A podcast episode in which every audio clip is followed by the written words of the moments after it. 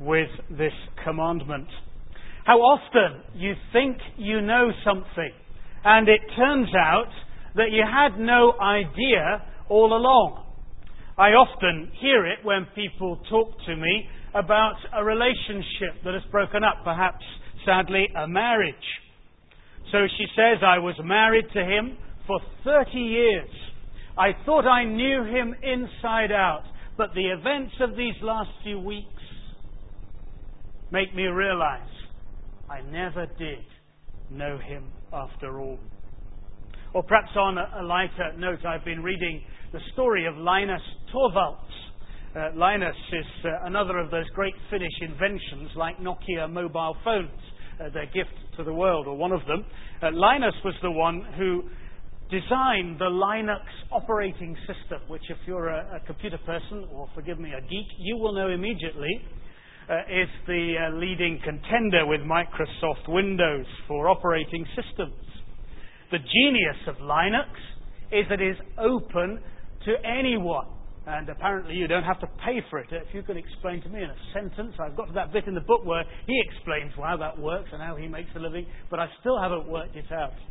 But uh, Linus um, spent years locked away in his bedroom as a young boy and then as a teenager. With each generation of new computers, he worked on the systems and he tweaked things and he changed things. And uh, day after day, night after night, his curtains were drawn. He hardly knew the difference his mum was content while all this went on, though she did worry how he would ever meet a nice girl this way. Then version 1 was ready, and it was launched in Helsinki University in a blaze of publicity. Only then did his folks realize what he had been doing alone for all those years in his room. Only then did the University of Helsinki take it seriously. After all, he says, it was on the TV news. So it was real now. They thought they knew him, but there was really no idea behind it. Forgive me, I'm howling up here. Can you turn me down a bit or something? Uh, we're ringing back here. Can you help me with that, please? You think you know. You think you know this command. Have I disappeared altogether? You think you know this command. You shall not kill. Literally, no murder. No murder. What could be clearer and simpler than that? Most of us here would be in the clear, wouldn't we? You shall not kill, no murder. So we are instinctively relaxing as we look at this passage together.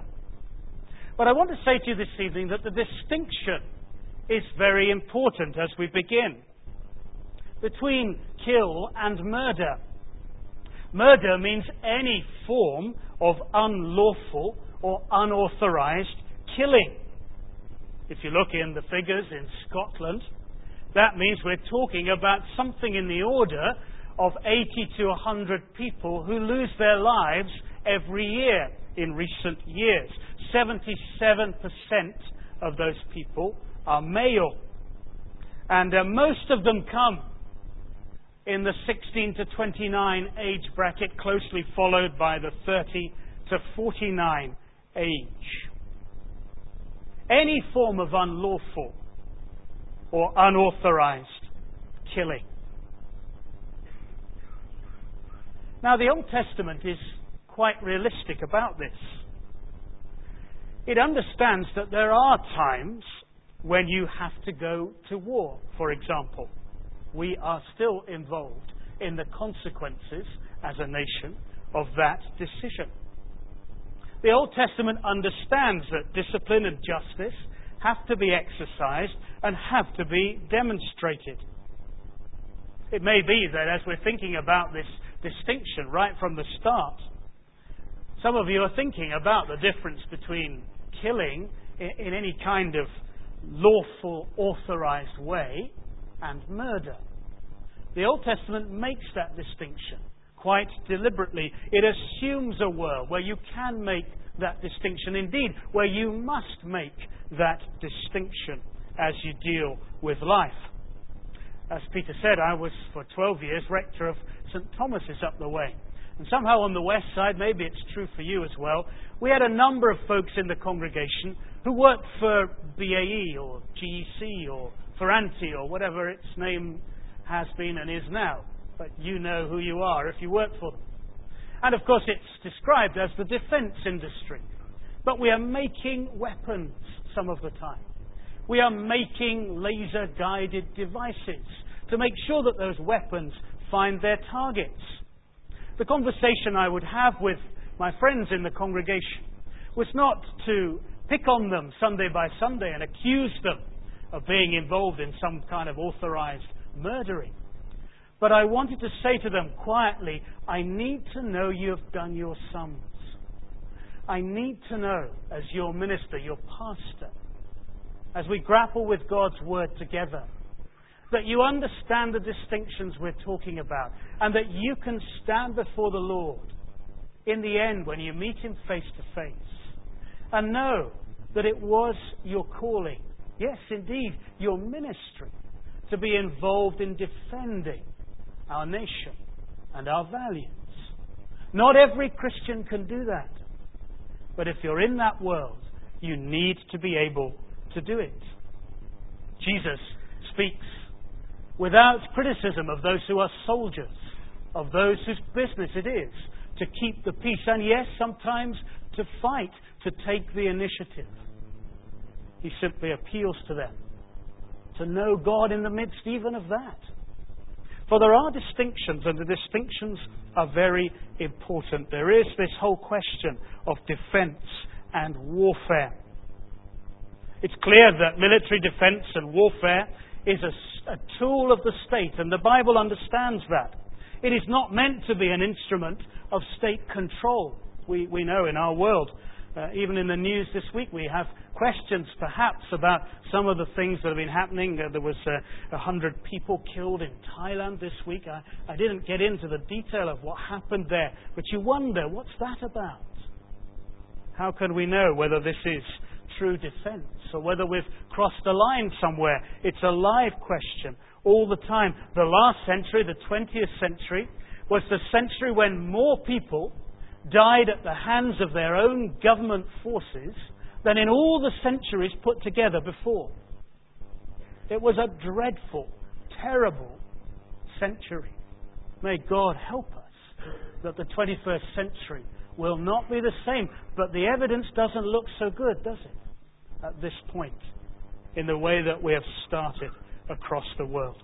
The Old Testament is realistic. The Old Testament is sensitive. It knows the difference, you see, between accidents and murder. It knows that incidents happen. The Old Testament understands these things, and that's what gives us our current concern for things like health and safety and the distinctions that we do make in the figures that we calculate and the judgments that we make between accidental death on the one hand and homicide and murder on the other. There is a, a realistic distinction. I, I, have a lovely story somewhere. It's one of those second-hand stories, but I do love it that uh, tucked away in the Old Testament, in the details of Exodus and uh, Leviticus, is a rule that if you had a house with a flat roof, you had to put a parapet round it. You had to put a fence round it, rather like there's a fence round this very high, uh, rather frightening pulpit, to make sure you don't fall off. And uh, the story is told of somebody who read that verse, who wasn't a Christian, but thought, wait a minute, any God who cares that much about people, I'm interested. I'm interested in a God who's bothered if you fall off a flat roof or not. And there began a search, which eventually brought him to faith. The Bible understands these things and knows the distinctions. And the Old Testament is also quite clear, as you've been seeing, as you've looked at more and more into these ten words, these ten commandments, that human life is made in the image of God. So, for the world of the Old Testament, for the world of crime and punishment, the lines are straightforward. If you take a life, you have to pay with your life. That was the consequence. Because you have destroyed not only a person, but their family, their livelihood, their future, and their hope. And above all, you have taken a life that God had given.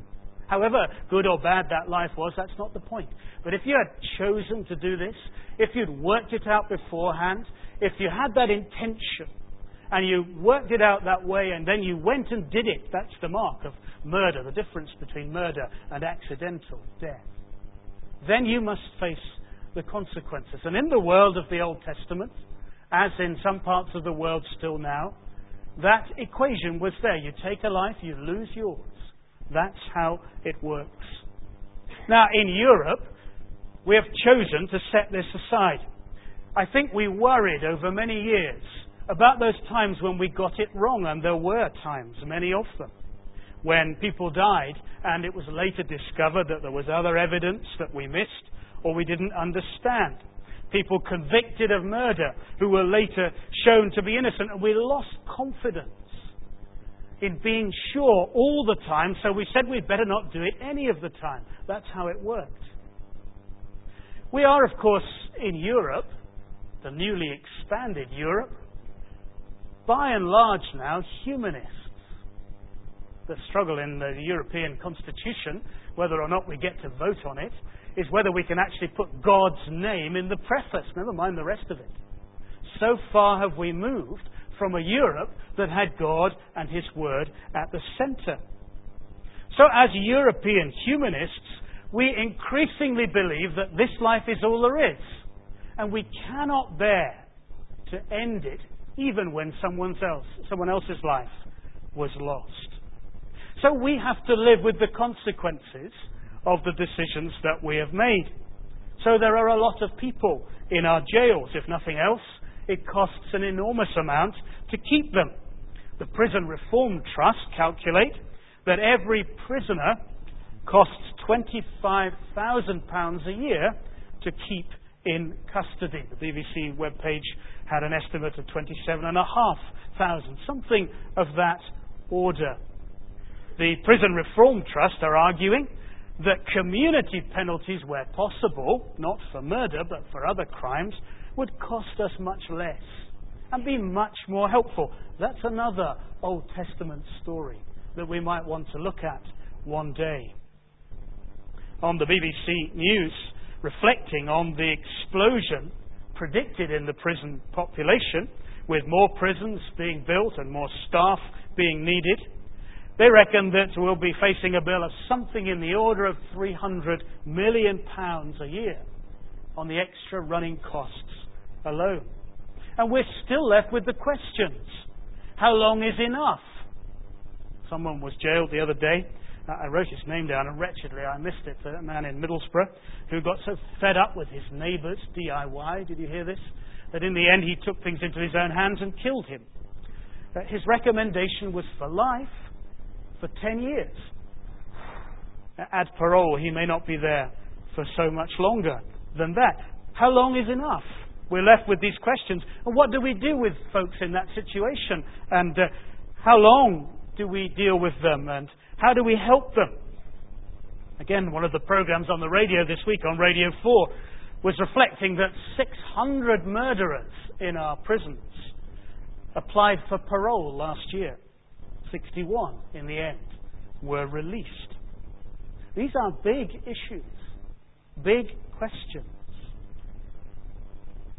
In God's world, by contrast, you and I find ourselves accountable to Him for the lives not only of ourselves and those closest to us, but for lives around us, the lives of others. The Old Testament's view, the Bible's view, is quite clear. If you take life, you do overstep the limits that God has set. In other words, it's as if you've stepped into God's place. For as He gives life, so it's up to Him to take it. Job says this as he loses almost everything. The Lord gave my life my prosperity, my business, my family, my fields, my animals. Everything I depended on was given to me by God. But hey, I've lost it all. And I'm about to lose my health as well. I don't know in the courts of heaven that there's been a conversation going on that will at least protect my life. I don't know that. But the Lord gave, and the Lord has taken away. Blessed be the name of the Lord. Extraordinary perspective. In God's world, you and I are called instead to protect people, whoever they are, to bless them, to give in God's name to them, to do them good, again, regardless of the response, regardless of the reaction. The central commandments summarized in Deuteronomy and by Jesus himself are to love God and to love your neighbor as yourself. That's what we're called to do. These ten words, as you've already known, these ten commandments, as we call them, they do a number of things. First and foremost, they show us God's heart. They show us what matters to God. They are windows into the character of God. This God cares at every level, and this level of life and death above all. And who takes it, and who gives it, who blesses it, and who protects it. God's heart and priorities are given. Oh, yes, these ten words also set the limits for human behavior. They are, first and foremost, for God's own people as they begin their new life as free people who've escaped from the slavery that shaped their life for so long. But of course, those people are called to be a model alternative society in the real world, to demonstrate what it's like to be with God, to have God in the picture, to be involved with Him and have Him involved with us. These things, of course, therefore, we who are Christians believe passionately would be the best things for our world to take. But increasingly, as I've said, our world wants to turn its back on these things. And I believe we have to be involved very much more than we are in challenging that in getting a hearing, in explaining why these things, in demonstrating how they work. And above all else, as a community of God's people, demonstrating in human form how they work, the best way for us to live, which would be the best way for all to live. The distinctions are important. In God's world, you and I are accountable to Him. This phrase of no murder, just those two words in the original, takes us again much further. They take us, as Chris Wright has written, into all ethical matters which, in which human life is at stake, from its beginnings in the womb to its waning in old age or terminal illness. All ethical matters, from the beginning to the end, are governed by these two words, this simple principle behind it no murder. And that takes us into a whole raft of issues. I'm sure you've come tonight with very many questions. Uh, I will certainly be available at the end uh, because I'm not sure I'm going to answer the questions, all of them, that you have. But let's tease out some more of the implications. The whole question of allowing abortion or not in our world. That's touched by this. Most Christians, certainly Christians represented by this church and by Evangelical Alliance, would say that by and large life begins around the point of conception. Very soon after that, you're dealing with potential life. Sure, protected in the womb and not there yet. But you need to think very seriously before you interfere at that level. And hence our protest at the casual use of abortion as a kind of late contraceptive, as a kind of way out of a difficult corner when it doesn't suit or the time's not right or there doesn't seem to be enough money. Of course, there are many circumstances that challenge that. The question of someone who's been raped or abused. What then? But I'm saying that this commandment reaches into every dimension of that conversation. And you and I must make our mind up at every stage in that conversation. We must care and be merciful to those who have been through that process. Many have been through it without thinking. And we meet them and we want to help them. We want to bring them to the Lord. We want to point them, as we've heard already tonight, to the Lord who gives a new start and a new beginning. But there's an area. Or take it right to the other end of life, the whole question, which we call euthanasia. When life could end, when it should end. How involved should we be in that process? A poignant and painful issue for many of us, perhaps, in our own thinking. Uh, as frankly, if we're honest with one another, we believe we are sure what will happen as Christians when we die, but we don't much like the thought of the dying. So that we have our own questions, and maybe you're caring for someone for whom this is a live question. They're in pain, they're struggling. And there's a whole range of issues here to be touched on. The whole question, which some of us are involved in by our callings, by our ministry, by our work, of the possibility of genetic engineering, the possibility of taking uh, cells from adults or cells from not yet children. There are differences there. What can we do? What should we do? What ought we to do? All of these areas you see are touched by this command. I remember reading a thoughtful book, I think it was the Penguin book on ethics. Just a framework for thinking your way through some of these things. And on the cover, it had this little quote Thou shalt not kill. We're agreed on that. But must not strive officiously to keep alive. There's a whole conversation there, isn't there, to be had. The whole hospice movement has helped us so much face up to some of these issues. Yes, you can deal with pain, but it may shorten life. And you have to work your way through that equation. This command touches so many dimensions. And again, in our kind of world, we're, we're brutally reminded of these. Just a few weeks ago, Channel 4 had a program late in the evening showing the details of a live abortion. Yes, I choose my words carefully, for that's what it was. Ironically, it was a program presented by those who wanted to keep that option open at that stage. It was an intriguing piece of arguing.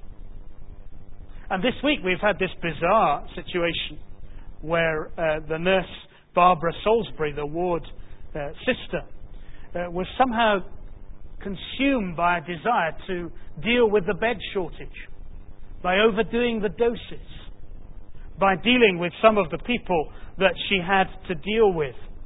Lay him flat, she said to one colleague. With any luck, his lungs will fill with water and he will die.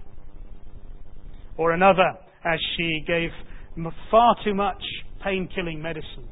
Why delay the inevitable? Let go. Shocking to us, and yet contemporary and relevant as we think of this commandment.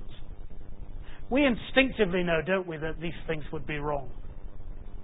Christians say the reason why we instinctively know is because this commandment is the first place to start.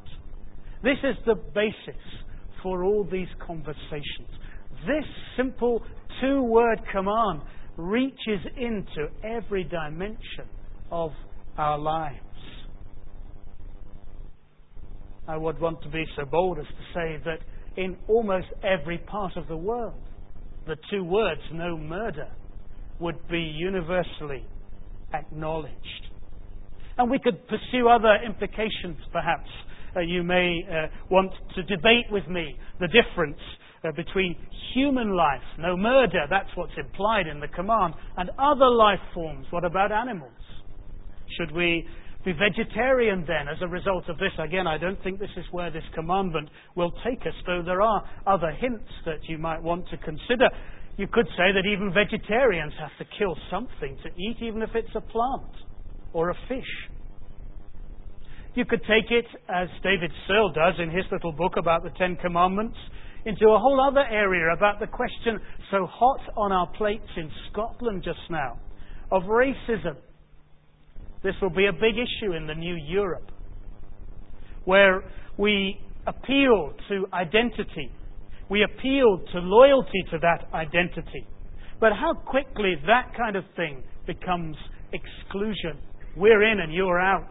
You're different, so we don't want you. We're going to treat you differently because you come from somewhere else or your background is different. How quickly it becomes exclusion, sectarianism, hatred, and what would come next.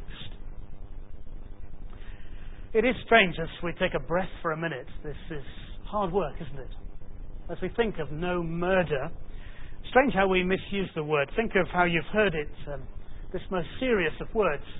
Think of how you've heard it. Maybe even you've used it in conversation in the last couple of weeks. Uh, you've been stuck in a traffic jam. Oh, the journey was murder, you said. Or um, you know of somebody who's in great pain and the pain is described as murder.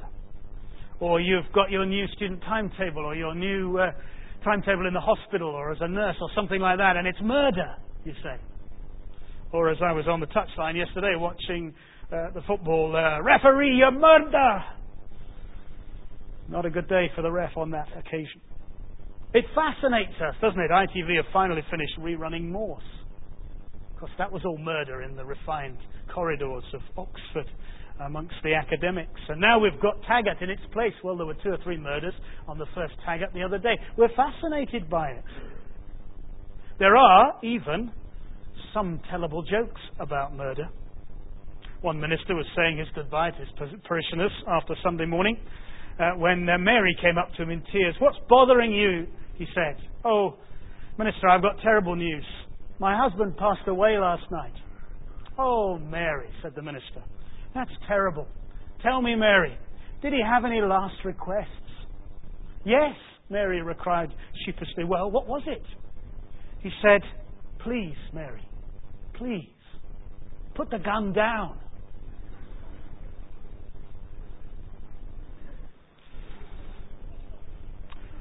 While we mess about, the Bible is absolutely clear no murder. You think you know, but you've already realized that you've begun to see there's much more to it. I think it was G.K. Chesterton who once said, It's not the bits of the Bible I don't understand that bother me, it's the bits of the Bible I do. Wait till you see now what Jesus does with it and what Paul does with it in the New Testament. Maybe you'd like to turn with me for a moment to Matthew 5 on page 969.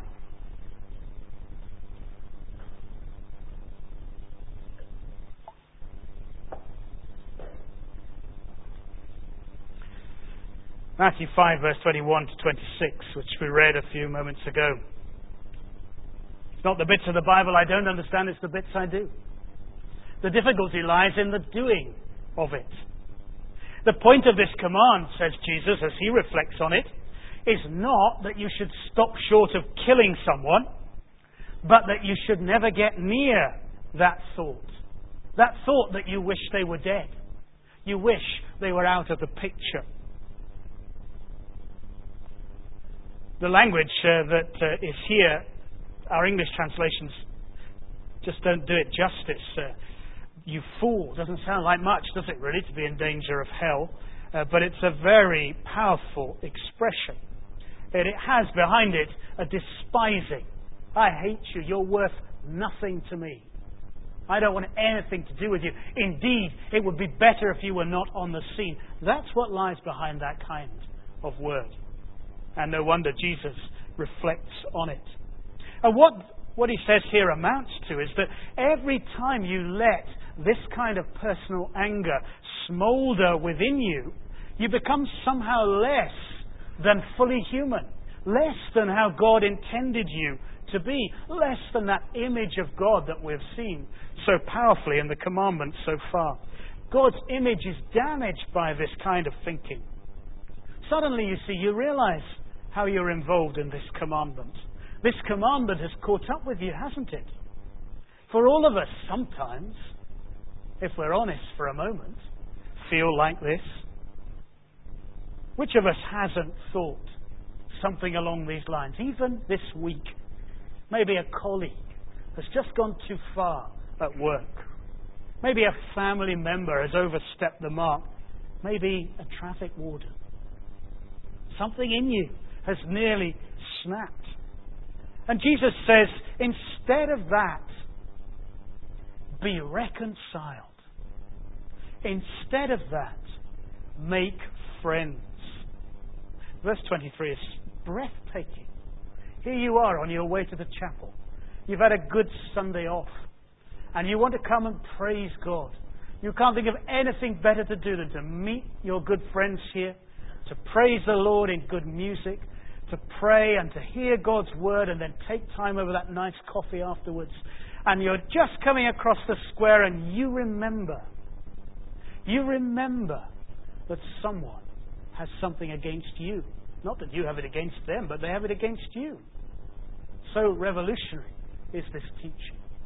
And Jesus says, don't go to the chapel that night. Go and sort it out. It's much more important that you sort that out than that you meet together to praise God. That's extraordinary, isn't it? Putting things right at the worship level, whether it's on a Sunday or through the week, is more important than meeting to praise God. Putting things right in this way is the challenge. So important that reconciliation takes precedence over praise. And Jesus' teaching, you can see why, can't you, is so radical that his society and his culture simply could not handle it to the point eventually where they accused him falsely. They made an accusation, they worked out a way of dealing with him, and they did away with him. As we've been remembering over Easter, the innocent was crucified. Perhaps you have by now seen Mel Gibson's film, The Passion. Long on how he died, but rather short on why. Yet many have asked, why? Why did he go through that? Why was this innocent person so badly treated. Indeed, the Bible shows us that Jesus was the only truly innocent person ever to have lived, and yet he died the death of one who was guilty. His friends could find nothing wrong with him. You'd expect that, of course. But they lived and traveled with him for the best part of three years. Some later died because of their faith in him. You don't do that for a lie. Even his enemies could not agree on the charge. They couldn't find a single thing that would stick. But the vision that you're given is that he died that you might be free, that you might be forgiven, even, even if you are guilty of this, humanly speaking, the worst crime of murder. You may know his forgiveness because he died. He died so you may begin a new life. He died to win a new people to himself. He died to build a new community where God's alternative ways and values produce a radical lifestyle and draw others to trust in him. He died that your innermost thoughts and feelings could be known and dealt with. He died that you may know God's power from the inside out to live like this, which would be, frankly, impossible on your own. How striking this is. I remember hearing of uh, Dick Lucas, the famous Anglican preacher down south, when he was preaching in a northern European country. I think it may even have been Finland. Uh, Finnish is a very difficult language for uh, Brits and Scots to learn, so he needed a translator. Uh, but the translator was plainly bored with the conversation. Clearly, this is religious stuff, and clearly, she had a secular background and she wasn't interested. It wasn't her scene. And Dick spoke about the crisis amongst people who hate God and His ways so much that they reject His Son, Jesus Christ. So much so, he said, that in the end they murdered their Maker. They murdered their Maker. Suddenly the translator woke up. Suddenly, she'd never heard anything like that. And suddenly, she was interested and wanted to know what it was about. Now, again, let's take a breath for a moment before we come to the last lap. I realize how many things there are to think about around this. Killing is in the news all the time. Indeed, we have many questions about our news makers. For this seems to be the focus so much of the time when our son Stephen was three, four, five, something like that. Uh, we went through the centre of London and he, we pointed out Big Ben, where the bongs come from. And he said instinctively, Oh, we mustn't go there. We mustn't go there. If we go there, we'll be killed. Because he'd linked the news with the bongs, you see, and killings with the bongs. How much there is to think about. How many questions we have to ask, and they're good questions, and they're hard questions about the war on terror, about what we're involved in now in Iraq. We could debate for long on these things. But as in our time, so in Jesus' time, there were authorities and states and governments and armies, and there were mavericks and mercenaries and revolutionaries and terrorists, and one person's terrorist is another's freedom fighter. It's complicated, it's messy, it's not clear. I hope I've shown you that Scripture understands that world, and that Scripture has a clear idea that there are proper ways of doing things there's one more thing I want to leave you with. It's this from Romans 12. Don't take things into your own hands. Don't take things into your own hands. Romans 12 is on page 1139 when we go to court and when we argue about whether something has been accidental or deliberate, we look for motive. We look for intention. Was this death planned? Did you mean to do it? Are you responsible even though you didn't and you lashed out? Or was it an accident? And uh, Paul seems to know the next level of that conversation. Perhaps for those who've been affected the temptation would be to take revenge. Perhaps particularly where it doesn't look as if the judicial system is going to do it. You know what they say revenge is a dish best served cold, calculated, deliberate, painful. Jesus said no. Paul says no. Paul says, don't step in and take things into your own hands. With God's help, Paul says, you may learn to control your outbursts and your feelings. And with God's help, by the ministry of God's Spirit, changing you from the inside out, you will find ways of channeling that energy into trusting God, just as Jesus did on the cross. Peter tells us that he entrusted himself to the one who judges justly. This vision of people transformed, renewed with a new purpose, a new direction, and a new strength. That's what is laid before us. How does God repay? Well, He repays through the state, properly and responsibly governed and led. That comes in chapter 13 of Romans, which incidentally is why we are called to play our full part in government at every level local, national, international, especially, especially in a democratic system. We have European elections in just six weeks. What part will you play in that conversation? For so much of what is decided in Brussels seems now to be affecting what we may decide here. So we must be involved. We have that opportunity. We have that privilege. We have that responsibility. There ought to be a distinction between personal revenge and public justice. We must play our part in these things. But incredibly, even when that justice is not there, by and large it is in our world, even when it's corrupt, so you only get justice if you know someone or pay the right person, Christians are called to submit still. Our world thinks this is utter madness, complete weakness, impossible ways of behaving. Remember, we're called to be an alternative society by Exodus, by Jesus, by Paul to be salt and light in our contemporary world, to make people stop and think and look to God. The mark of strength in the Bible is not to act for yourself, but to act for others. In fact, this is not weakness. This is radical trust. That's the vision. I will trust God to deal with this. God being my helper, I will do that.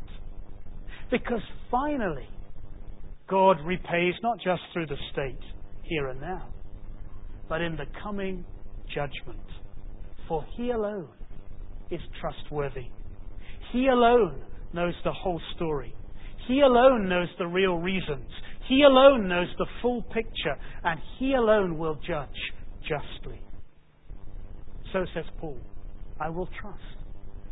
You must trust as God's people, seeking His strength to live and waiting for His judgment finally.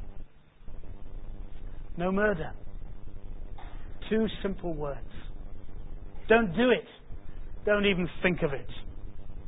But don't think either that you're immune from it, as we've teased out just some of the implications. It goes much deeper and much wider than you think. Deal with that anger. Seek forgiveness. Be a reconciler. Make friends in the Lord's name. You thought you knew it. What is it we sometimes say in Scotland? Forgive my accent. You think you know? You didn't. Aye, but you can know. Let's pray for a moment.